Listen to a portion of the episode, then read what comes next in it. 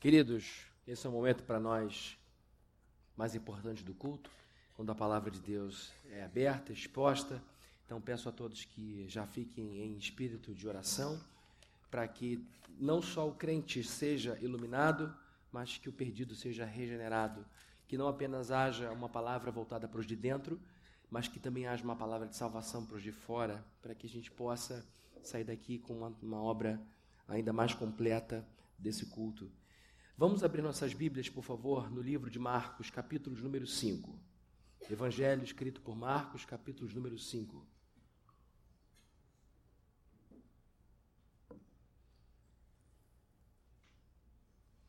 Nós vamos ler do verso de número 1 ao verso de número 20.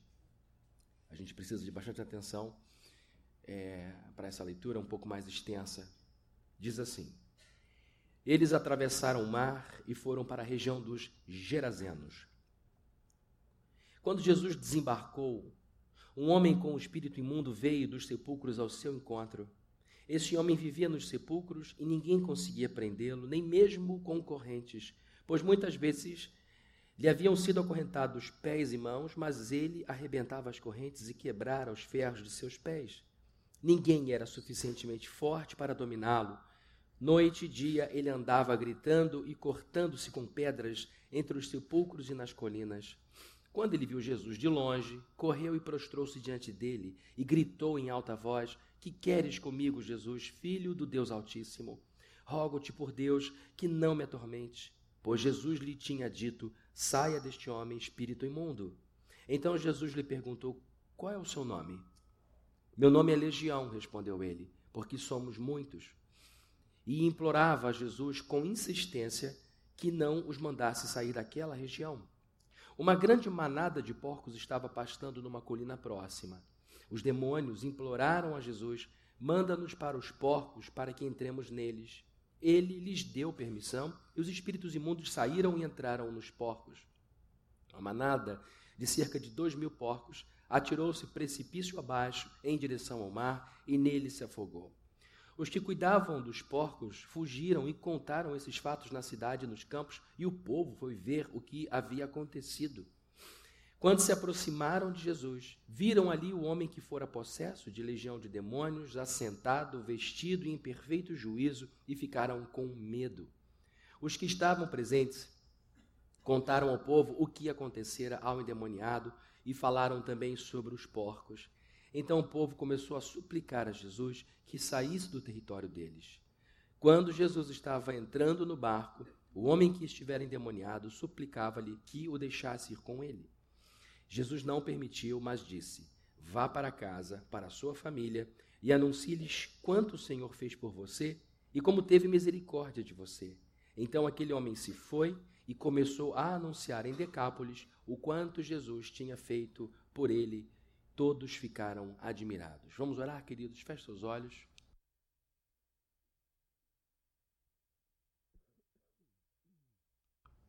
Deus Santo, em nome do nosso Rei Jesus, aquele que governa os céus e a terra, aquele que está vivo nessa igreja, aquele que perdoou pecados nessa noite, aquele que recebeu louvores nessa noite, aquele que está aqui dirigindo cada palavra, passo, cada pensamento. Em nome dele que está aqui, nós oramos a Ti, com a força do Espírito Santo, rogando que o Senhor derrame sobre essa igreja muitas bênçãos. Que o Senhor derrame, Senhor, a tua misericórdia sobre nós e nos trate não conforme nossas obras, mas conforme a sua misericórdia. E que todos, homens e mulheres de todas as idades, sejam abraçados, envolvidos por teu amor. Que essa palavra nos inspire e cuide também dos nossos filhinhos que estão aqui embaixo recebendo a tua palavra. Que o Senhor abençoe o que fala, que o Senhor dê unção ao teu servo e que o Senhor dê unção para entender também, para, que as coisas fiquem claras para todos aqueles e aquelas que estão ouvindo nesse momento a tua palavra. Que o Senhor tire do nosso meio todo mal, todo espírito caído, nós o repreendemos em nome de Jesus e pedimos a tua presença apenas, a presença dos teus anjos aqui em nosso meio.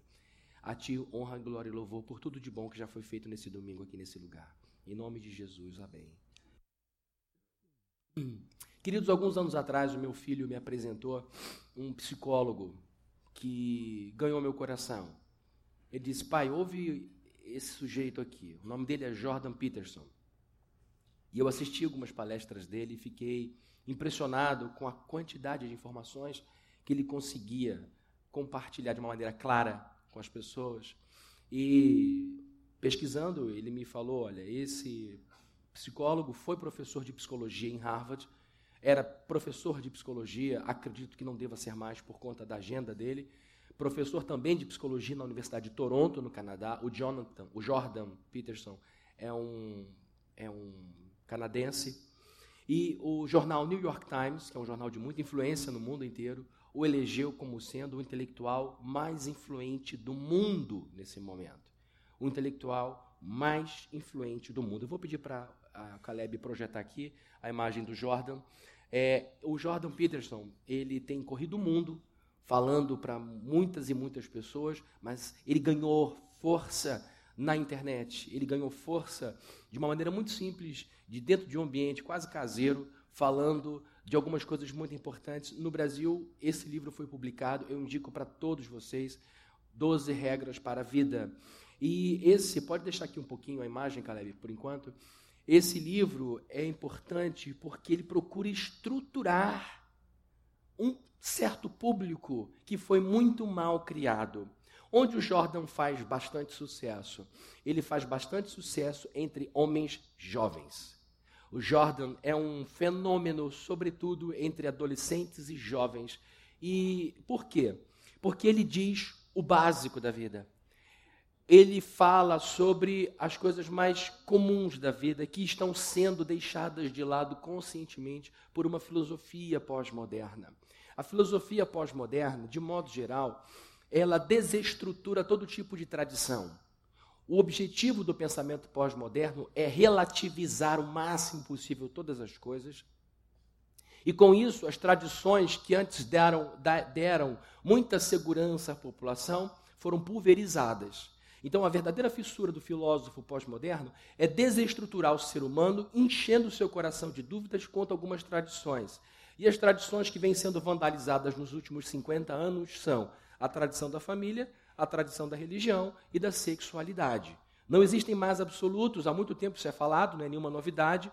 E o que esses pregadores da pós-modernidade estão conseguindo com isso? Eles estão criando uma geração imensa de pessoas inseguras. Porque um dos papéis da tradição é te dar previsibilidade para a vida. Então a tradição, ela ajuda o sujeito a se navegar ou a navegar sua vida socialmente nesse mundo. Uma vez que você não tem mais referências sólidas, o que te sobra é insegurança. E não é por outra razão que um dos sentimentos prevalentes do nosso tempo é de angústia. O brasileiro é o povo mais ansioso do mundo, segundo pesquisas internacionais. E muito em virtude das redes sociais.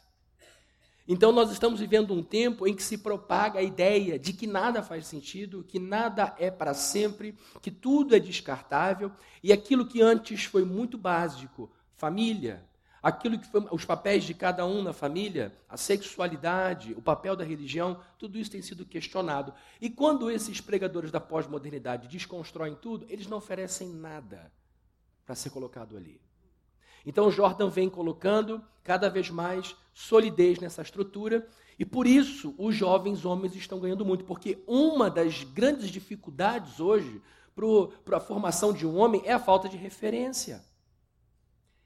O homem hoje está muito confuso quanto à sua posição na sociedade, o seu papel na sociedade. E faz parte da vida mesmo passar por essas revisões.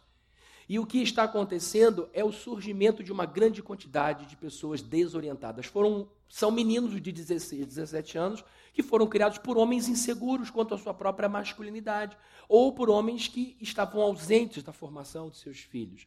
Eu estava outro dia com a minha esposa numa livraria em Ipanema, e aí eu estava lendo um livro e vendo se ia levá-lo ou não. Chegou um garoto de 16 anos, menino bonito, bem, bem praiano, e, para minha surpresa, estava perto de mim, procurou a vendedora e perguntou: Você tem aí um livro é, chamado 12 Rules for Life? A menina olhou para ele, deixa eu ver. Ela não entendeu. Ela fez: Não temos. Só que eu tinha acabado de ver o livro do Jordan, só que ele citou um livro em português, em inglês.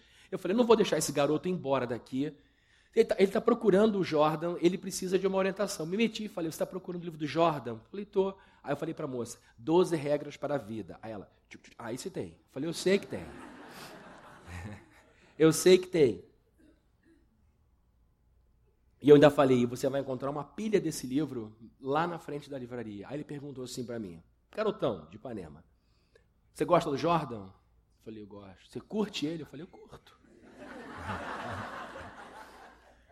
Como é que você conheceu ele? Eu falei, meu filho me apresentou ele. Hum, então bate aqui. O garoto solto. Ele ia embora, sem o livro. E eu fiquei muito feliz de ver um garoto de 16 anos numa livraria, o que não é comum, é, buscando um livro desse Jordan, que tem uma estrutura intelectual oceânica. Uma das obras dele é uma referência dentro da área de psicologia, usada para, para o próprio estudo.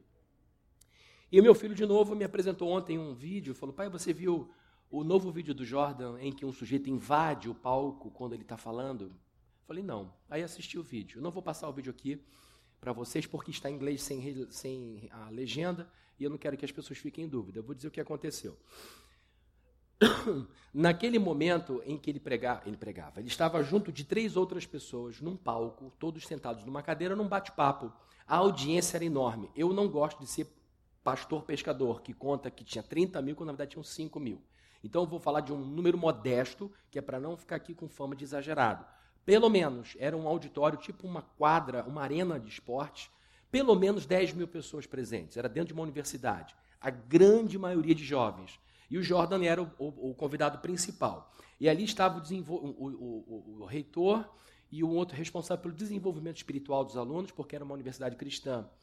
Enquanto o Jordan está explicando a dificuldade dele de falar o que tem que falar nessa sociedade pós-moderna, que é uma coisa muito doida. Eles falam de tolerância, eles falam de diversidade de discurso, mas quando você prega uma coisa diferente, eles te silenciam. Eles te difamam, eles te lincham, lincham publicamente.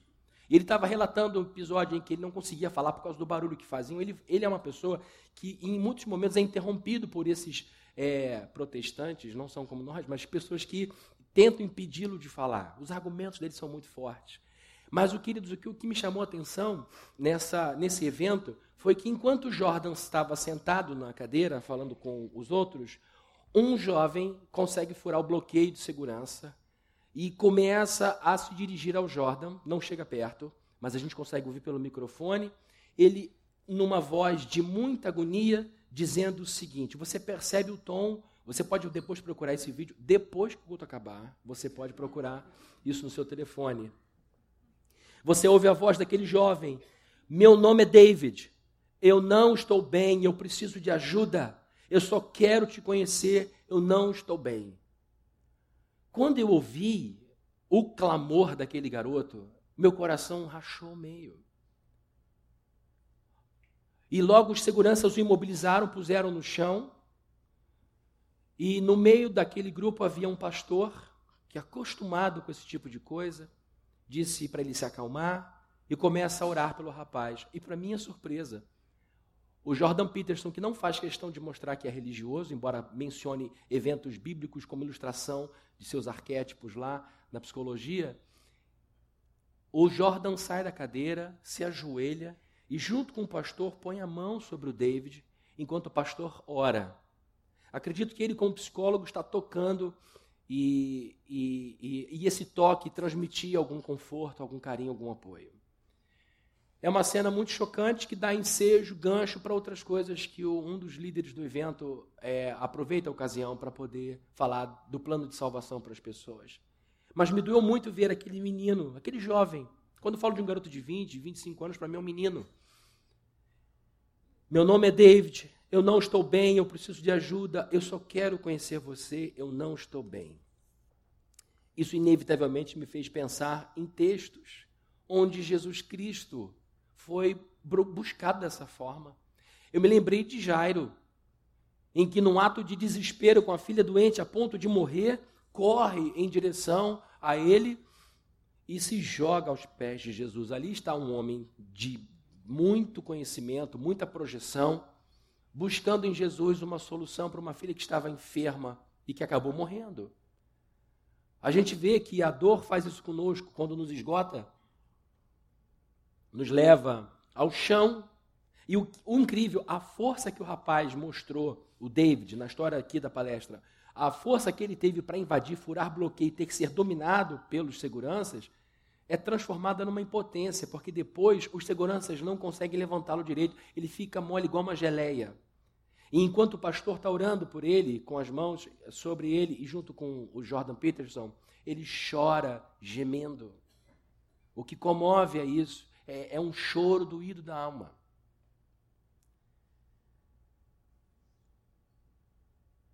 Aqui vemos Jairo aos pés de Jesus e Jesus prontamente atende o seu pedido. E a passagem que a gente leu hoje, que inclusive foi a passagem que o pastor Roberto pregou para os homens muito bem na última reunião dos homens, é, mostra uma outra pessoa que fica de joelhos diante de Jesus, mas de uma forma diferente. Quem levou o sujeito a Cristo e o colocou de joelhos não foi o sujeito. Não foi um pedido do endemoniado, me livre desse tormento.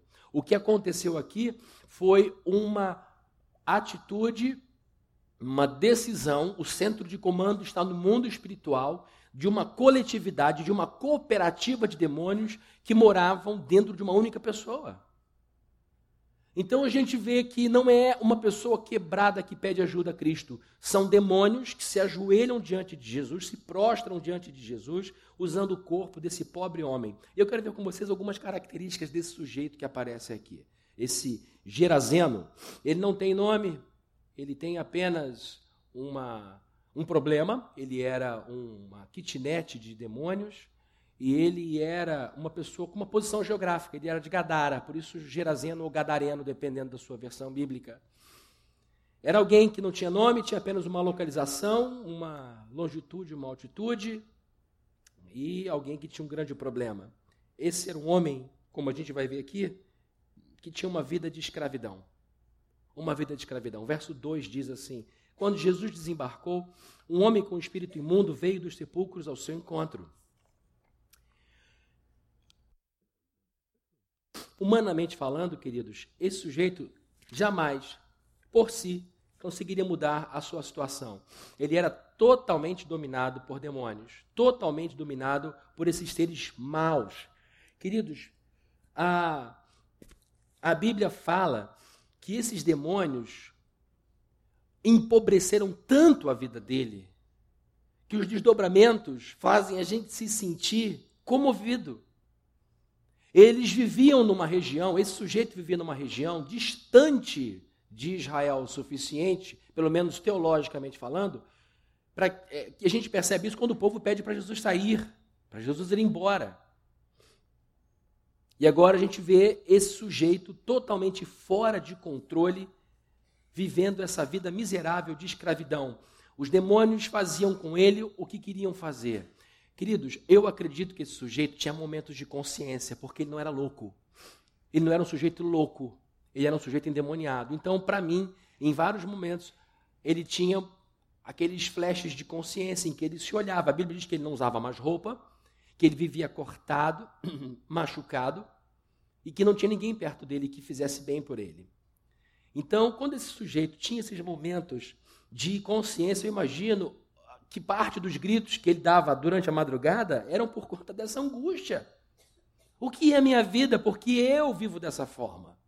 Por que, que eu fui escolhido para receber esses demônios? Além disso, além de um escravo espiritual das forças do mal, esse Gerazeno, Gerazeno tinha uma vida de falência.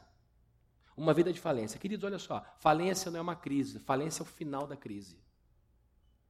Quando você está vivendo uma crise, você está lutando para manter a vida, está lutando para manter casamento, está lutando para manter empresa. Chega uma hora que você diz: não há mais o que fazer, não tem como mais bancar esse casamento, não tem mais como bancar os custos dessa família, não tenho mais como bancar os custos dessa empresa. Eu preciso pedir, decretar minha falência.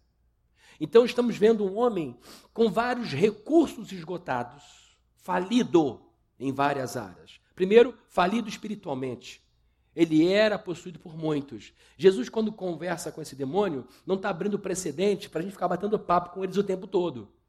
A gente não tem que ficar batendo papo com o demônio. Mas quando o Senhor pergunta qual o nome, é lógico que é uma pergunta muito didática. É para trazer à tona algo inédito. Qual é o seu nome? Não veio ali Epitácio, não veio ali Tito, não veio ali um nome comum daquela época. O que veio foi uma informação. O meu nome é Legião. E um, e ele diz, porque somos muitos, e um demônio assume a voz de todos os outros. E se apresentam a Jesus com toda a reverência, de joelhos. Olha que coisa incrível. Os demônios tinham mais reverência por Jesus que os fariseus. Os demônios perceberam a divindade de Cristo antes dos discípulos. E agora os demônios vão para o lugar que lhes cabia, aos pés do Rei do Universo. E ali eles insistem humildemente, por favor, não nos importune, porque ainda não é chegada a sua hora. Como não é chegada a sua hora? Ele já está ali, é porque a hora derradeira, a última hora, não tinha chegado. Acontecerá. Lembrem, Jesus disse que iria voltar. Então Satanás está dizendo o seguinte: olha, pelos nossos cálculos, essa ainda é a primeira visita, então deixa a gente ficar nessa região, deixa a gente ficar aqui. E o Senhor então atende e deixa eles irem embora para aquele, é, para para aquele, para aqueles porcos. Falência social. Esse sujeito vivia como bicho. E hoje os animais têm um papel importante em nossa sociedade. Eu recebi uma informação, um, um documento de um grupo meu de amigos da PUC, é, é um documento de pesquisa do Euromonitor. O Euromonitor é um instituto que procura é, estudar as tendências de consumo do mercado para direcionar a, a indústria, a, o comércio e toda a sociedade de modo geral, campanhas publicitárias, eles vão apresentando as maiores tendências para os próximos anos. E uma das tendências para o futuro é uma sociedade mundial cada vez mais cuidadosa com os animais. A importância dos animais vai crescer cada vez mais em nossa vida. E não é só do animal, do cachorrinho, do gatinho doméstico mas é dos animais de modo geral. E a tendência é que, em busca do bem-estar desses animais, o veganismo aumente exponencialmente no mundo. Então, eles dizem que será cada vez mais comum amigos próximos dizerem: Eu agora sou vegano, com um objetivo por detrás, eu quero preservar esses animais. Existem pessoas que não são veganas, mas que não aceitam, por exemplo, que o animal seja confinado e tratamento, etc, etc. Então vejam, o mundo está preocupado com o bem-estar dos animais. Isso é importante porque os nossos grandes pastos de gado são insustentáveis a longo prazo. Agora, imagine Deus olhando para a obra-prima de sua criação, para o ser humano, e vendo esse sujeito dessa forma. A vida social dele estava completamente esgotada, ninguém podia conviver com um animal como ele. Ele também vivia falência profissional. Um, um, sujeito desse não pode trabalhar. Em Israel, um homem era ensinado por seu pai três coisas: uma profissão, religião e moralidade. Não tinha nada disso. Um homem com saúde, com força, muita força, porque não conseguia trabalho, e, e, enfrentava também uma falência financeira, como mendigo não tinha condição de ajudá-lo, ele vivia como um animal emocionalmente falando também, falido? Quem amaria um, um, sujeito como esse? Quando você passa por uma prova, por uma, um problema de saúde, vamos imaginar que você passe por um problema de saúde e tem alguém do teu lado, você está com febre, mas a mão da mãe, a mão do pai, a mão do irmão dá um conforto que aquilo equilibra um pouco o mal-estar.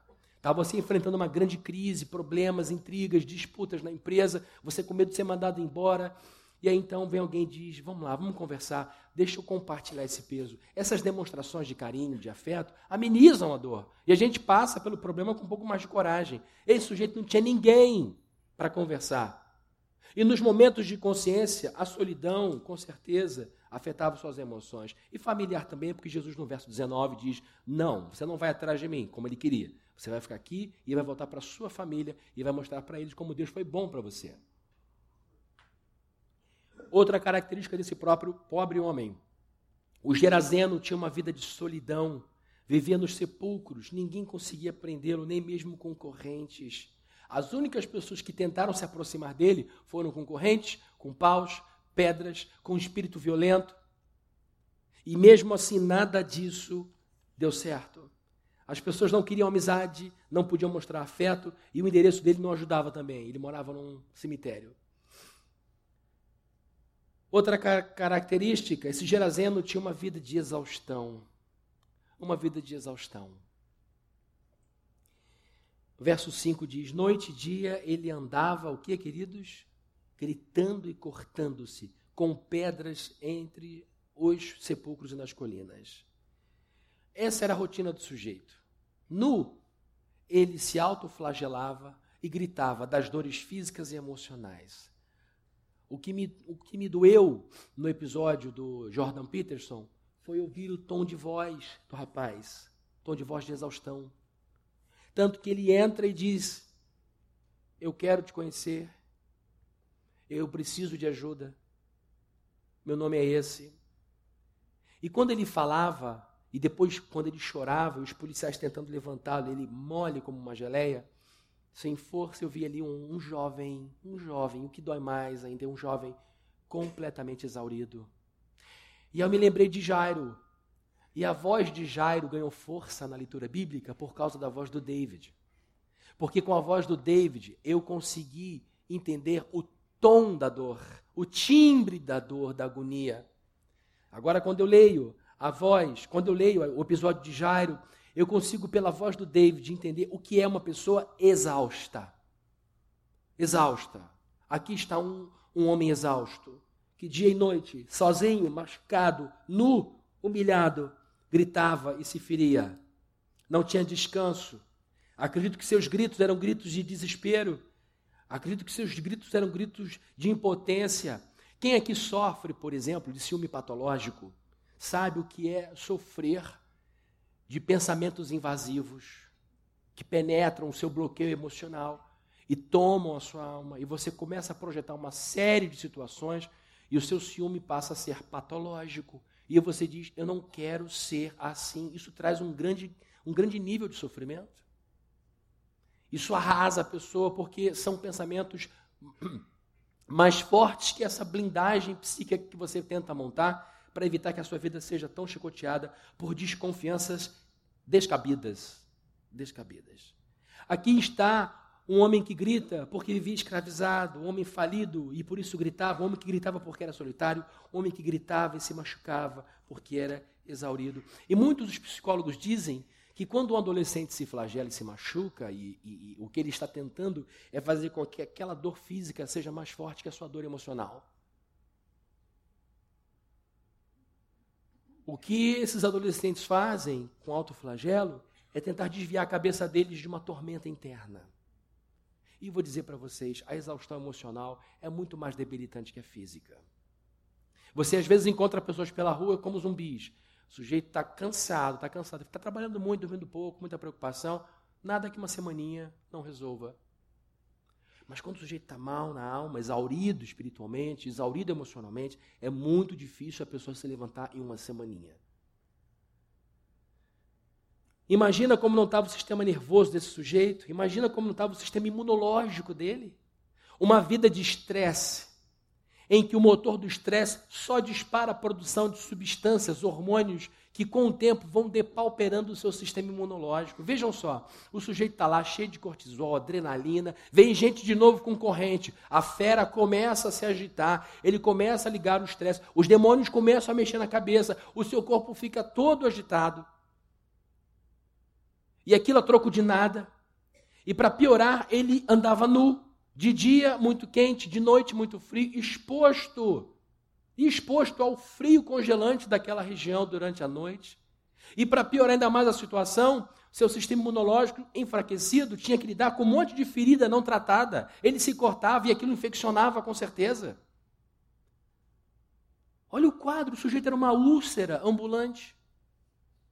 Que não tinha outro destino senão o seu grande sofrimento. Quanta vida jogada fora. Quanta vida jogada fora. Até aqui a gente viu um pouco da vida desse sujeito. Mas agora eu quero ver um pouco da pessoa que aparece nessa história para fazer uma visita em Decápolis, que era onde ele vivia. As dez cidades, Deca, dez polis cidades. Jesus foi para lá, não sei com que intenção. E no meio da viagem, vocês lembram o que tinha acontecido? Uma forte tempestade assolou o barquinho de Jesus. Jesus dorme, cansado, tinha trabalhado muito. Pedro levanta e diz: O senhor está aí dormindo, não se importa com o nosso perecimento? Ele então se levanta sem dar uma palavra, dirige a sua ordem ao vento, o vento enfraquece, ao mar, o mar se acalma, fica todo mundo assustado, perguntando quem é esse. Jesus está indo para Decápolis, está indo para Decápolis. E quando a viagem chega ao seu destino, Jesus põe o pé para fora e de repente tudo acontece. Ele chega lá, tem esse, esse momento com o demoniado, que demora um tempo, arrumaram roupa para ele, e depois ele volta e deixa ali um missionário, deixa ali alguém que ia fazer a obra de Deus. Eu saio daqui expulso, mas você fica aí. Jesus era muito inteligente, é inteligente, será para sempre muito inteligente. Amém. Obrigado, vocês aqui, estão mais ligados. Vamos lá ver um pouco desse Cristo que aparece na história desse gadareno. Primeiro, a gente vê um Cristo que enfrenta um homem indomável. A gente encontra de cara aqui um Cristo viril, poderoso, mas doce. São os paradoxos de Jesus Cristo. Ele é leão, mas é cordeiro. Ele é rei, mas ele também é servo. Ele é réu, mas ele também é juiz. Ele é frágil, mas é invencível. E agora, o homem mais doce do mundo, o homem mais amável do mundo, o homem mais carinhoso do mundo, é deparado com uma fera, cujas unhas eram mais fortes do que o ferro, dedos que eram garras. E vem o sujeito num quadro horroroso, nu, correndo, gritando. O que, que Jesus faz? Pega Tiago, Pedro, João e bota na frente. Não. Volta para o barco e diz: Meu Deus e meu Pai, tem misericórdia. Pega um remo para se defender? Não. Fica parado. E conforme o sujeito vem gritando, gritando, gritando, ele já vai escorregando, caindo, caindo, caindo, cai de joelhos e para na presença dele. E Jesus começa um diálogo com ele, bem discreto, dizendo: sai dele, sai dele. E o demônio começa a pedir: não, não, não nos importune, a gente quer ficar aqui, não é a nossa hora ainda, deixa a gente ir para a manada de porcos, então vai. Mas antes me diz qual é o seu nome. Legião. Uma legião de soldados romanos podia ter até seis mil soldados. Não é que a gente tem ali seis mil demônios, mas havia muito, havia uma cooperativa de coisa ruim dentro dele. Jesus enfrentou um homem indomável e domou a fera. Sabe por quê? Porque Cristo é o dominador de todas as coisas, mas é o dominador que não é dominado por nada nem por ninguém.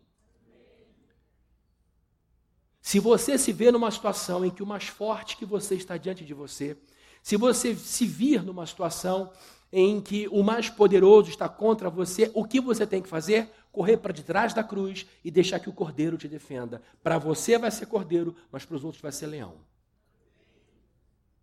A gente aprende com esse texto que Jesus Cristo é dominador, sem ser bruto.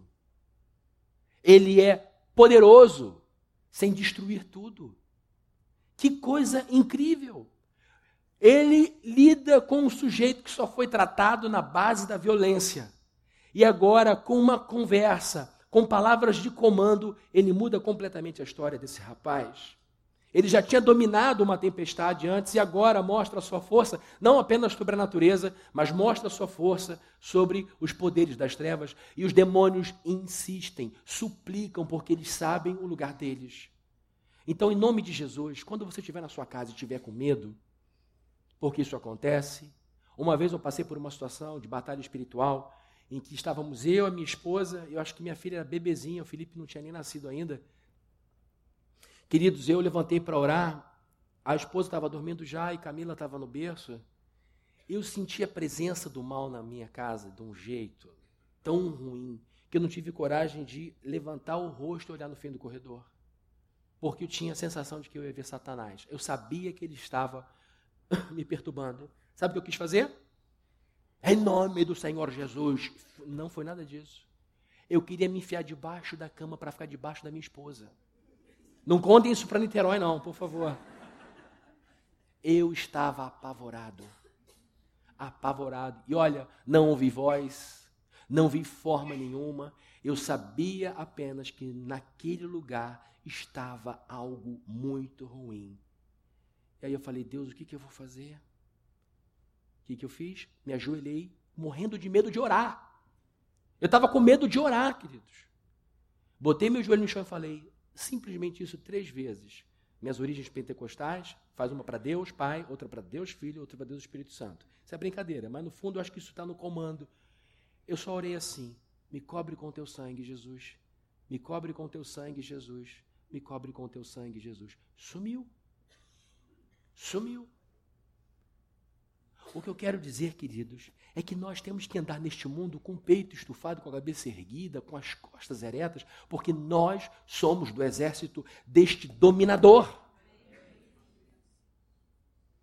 Como fica um general que tem certeza da vitória, vendo os seus soldados se enfiando nos buracos?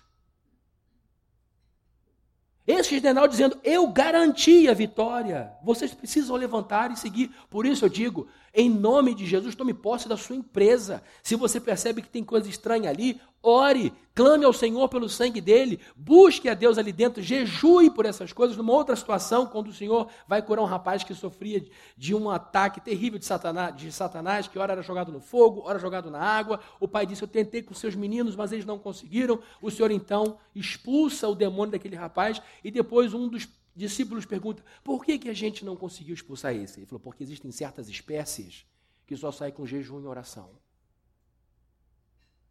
Batalha espiritual é uma realidade na nossa vida. Está sentindo medo? Está difícil? Está brigando demais em casa? Para tudo e ora. Clama ao Senhor Jesus. Pede Ele que te proteja.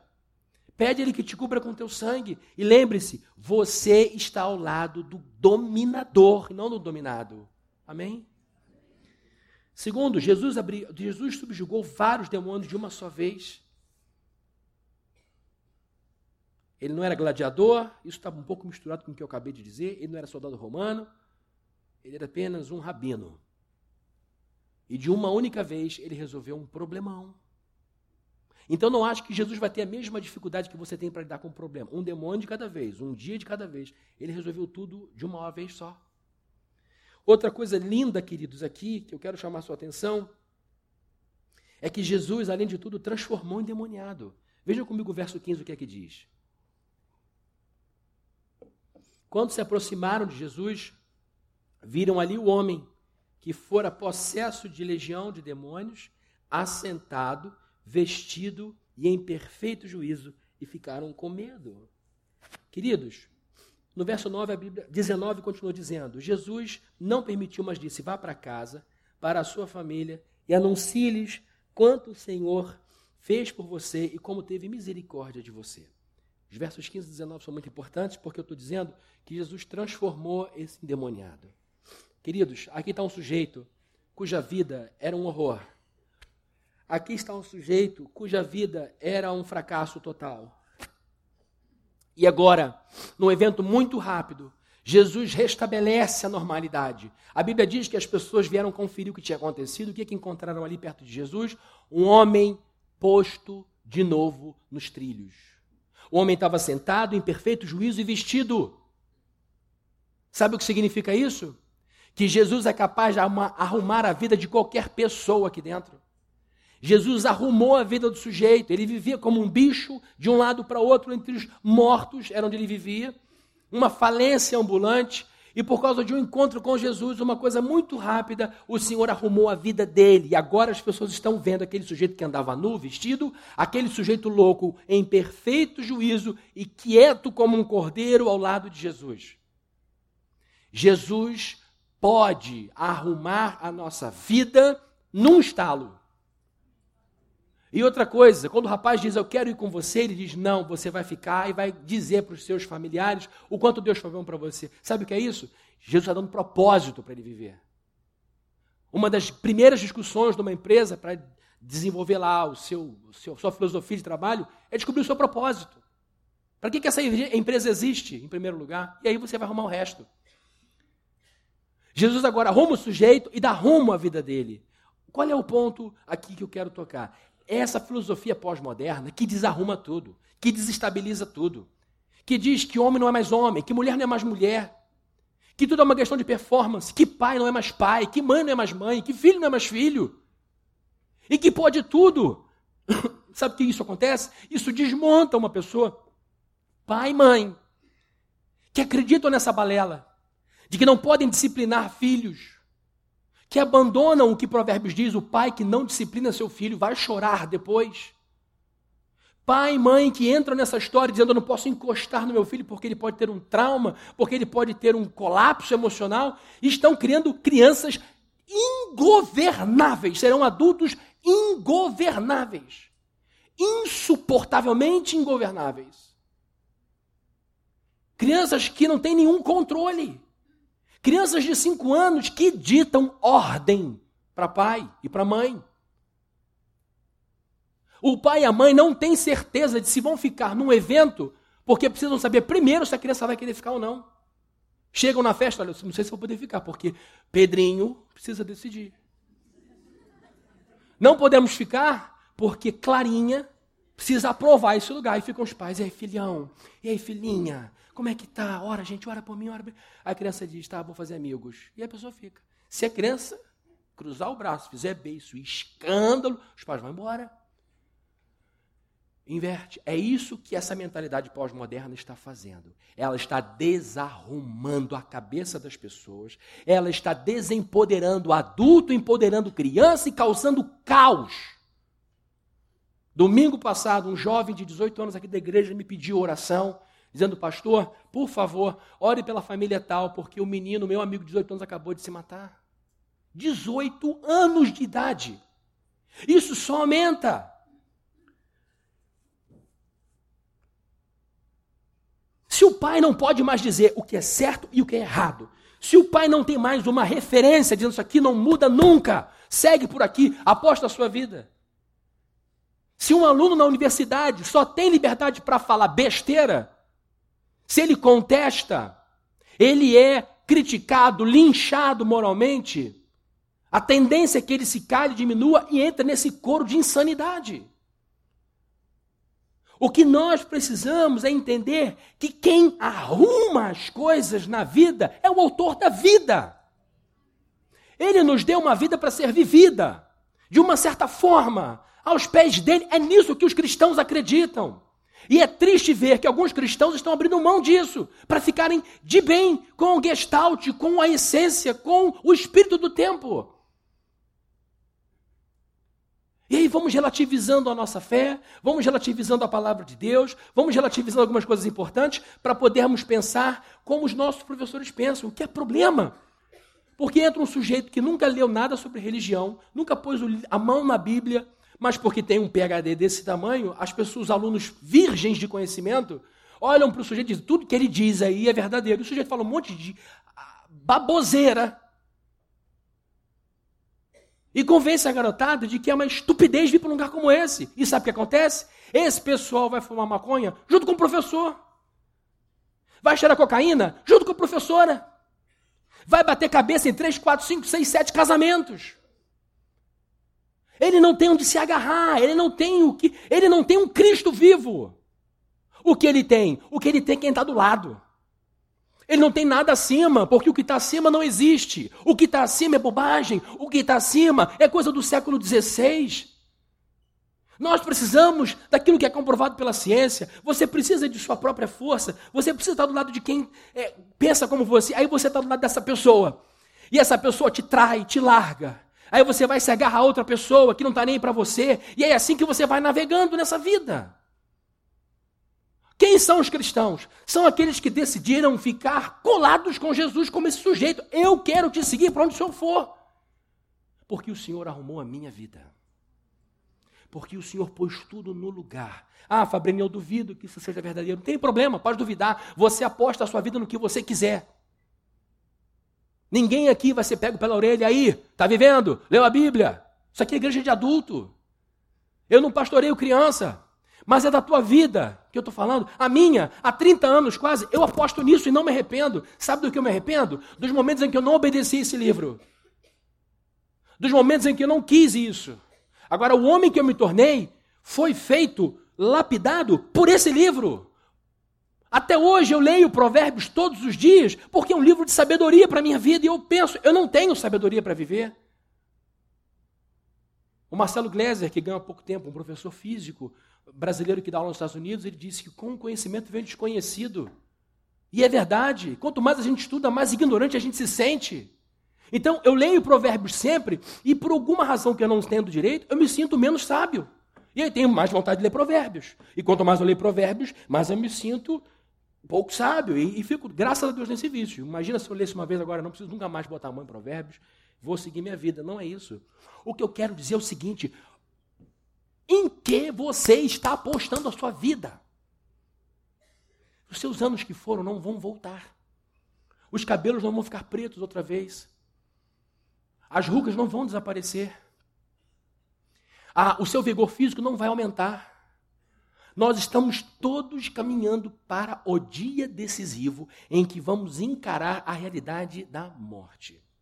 E segundo esse livro velho aqui, a gente passa por aqui uma única vez. Isto não é um ensaio para uma vida maior, melhor.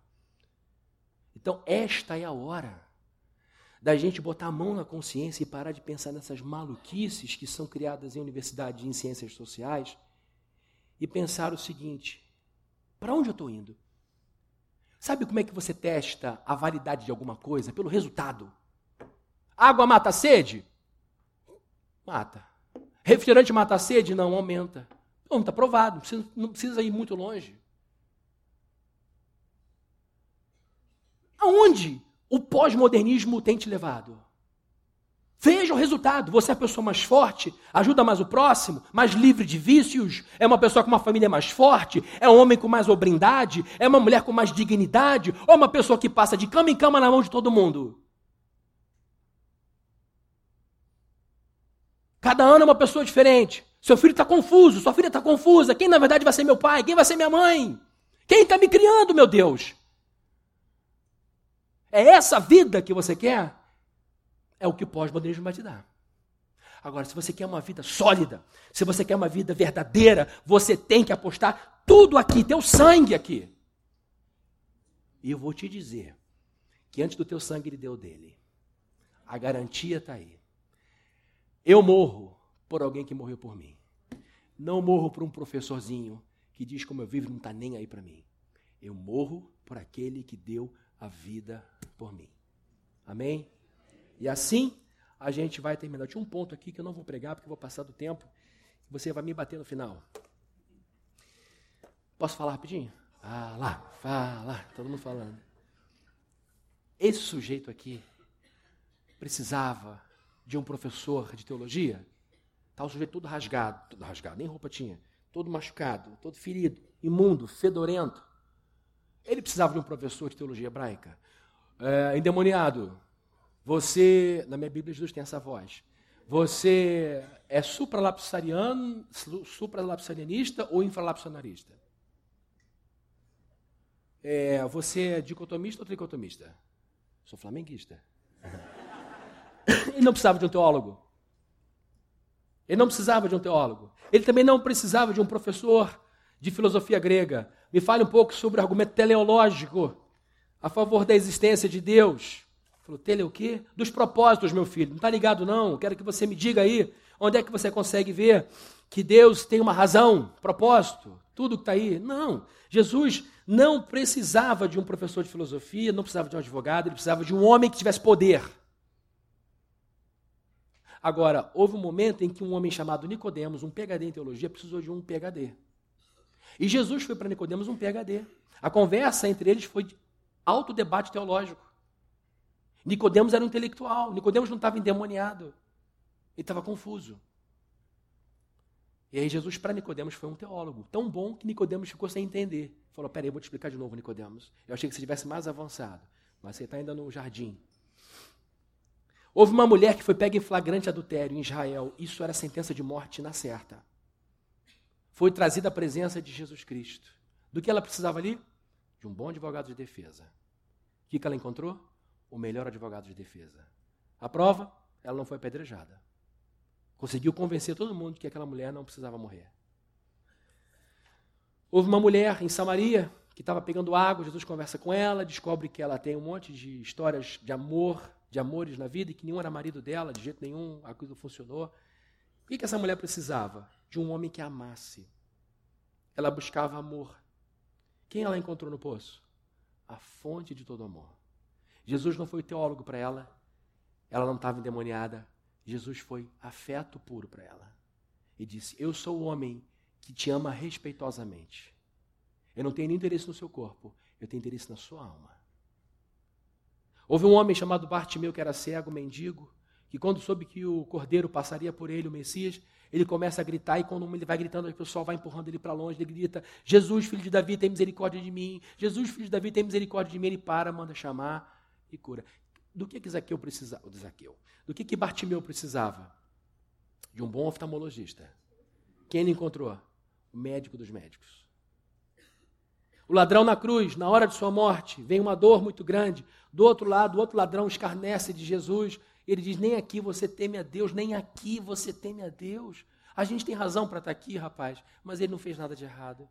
Diz, mestre, quando o senhor estiver na glória, lembre de mim. Ele só pediu isso: lembre de mim. E o que ele fala? Hoje mesmo você vai estar comigo lá em cima. Do que esse homem precisava? De um juiz compassivo, de um juiz gracioso, de um juiz poderoso para remover toda a sua culpa e introduzi-lo na presença do supremo juiz sem nenhum problema. Não fez cambalacho. Ele disse: Só espera eu morrer aqui, que assim que eu morrer, você vai estar com o caminho aberto para entrar na presença do juiz dos juízes. Onde eu quero chegar aqui, e ó, fechei o esboço, fechei a Bíblia, não vou pregar mais. Deixa eu dizer para você uma coisa quando eu falei de Jesus sendo teólogo, sendo oftalmologista para um, amor para o outro. Sabe o que eu quero dizer com isso? Que Jesus é tudo que você precisa. Tudo. Em alguns momentos da vida você vai precisar que ele seja teólogo, ele será teólogo para você, vai tirar suas dúvidas. Em alguns momentos você vai precisar sentir o amor que homem nenhum pode te dar, que mulher nenhuma pode te dar. E ele vai te dar esse amor que você vai dizer: Meu Deus, que coisa gloriosa. Vai haver momentos em que você vai precisar de alguém que defenda você diante da família, diante de um amigo. Ele vai lutar por sua reputação e vai deixar que você, a tua justiça é clara como uma luz do meio-dia. O que você precisa entender é que tudo que você necessita se encontra nele. Amém? Vamos orar? Deus Santo, a tua palavra é simplesmente maravilhosa. Todas as palavras que podemos dizer elogiosas a respeito da Escritura são incapazes de expressar o que de fato queremos dizer. O Senhor é digno de toda a nossa devoção e obediência. E nesse momento queremos juntos, com o nosso coração unido, queremos colocar nossos rostos no pó nesse momento. Os nossos rostos diante dos teus pés, reconhecendo a sua grandeza reconhecendo a sua força, reconhecendo a sua glória e dizendo como aquele rapaz que foi liberto, esse homem que foi liberto, eu quero ir com o Senhor para onde o Senhor for. Que a gente veja que a nossa libertação, que a reestruturação da nossa vida, que o propósito de nossa vida, todas essas coisas virão da boca do Cordeiro de Deus. Que o Senhor abençoe cada um, cada uma aqui e que a gente volte para casa com o coração pegando fogo com a alma em chamas para Deus, com vontade de ler essa história, com vontade de beber a Sua palavra, com vontade de viver para a Tua glória. E por favor, Deus, não deixe a gente cair no, no canto da sereia. Que a gente olhe para essas pessoas desgovernadas, com vida ruim, e diga, olhando para essa pessoa, não pode vir coisa boa daí, porque a sua vida está totalmente desestruturada que a gente olhe para aqueles e aquelas que foram estruturados em Jesus Cristo, que a gente siga assim o que essas pessoas dizem. Eu oro pelos jovens que estão nas universidades sofrendo essa coça, que estão vivendo essa luta dentro das universidades, essa, essa fissura desses professores de baterem na religião. Que o Senhor tenha compaixão desses jovens, que eles se juntem com outros cristãos, que eles pensem na sua fé e que eles tenham orgulho de serem seguidores de alguém que rachou a história ao meio. Que eles tenham orgulho de ler o livro mais bem sucedido da história da literatura. E que a partir de suas obras esses jovens sejam preparados para transformar Niterói, transformar o estado do Rio de Janeiro, transformar o Brasil. Não transformando o Brasil num país de evangélicos, mas tornando o Brasil num lugar próspero, cheio de justiça, com valores universais. Que o Senhor abençoe esses jovens que estão sendo oprimidos nessas universidades. E que, em nome de Jesus, suas vidas falem mais alto que suas palavras. Que a graça de nosso Senhor Jesus Cristo, o amor de Deus, o nosso Pai, e a comunhão e consolação do Espírito Santo estejam com todos aqui presentes, desde hoje para todo sempre. Amém.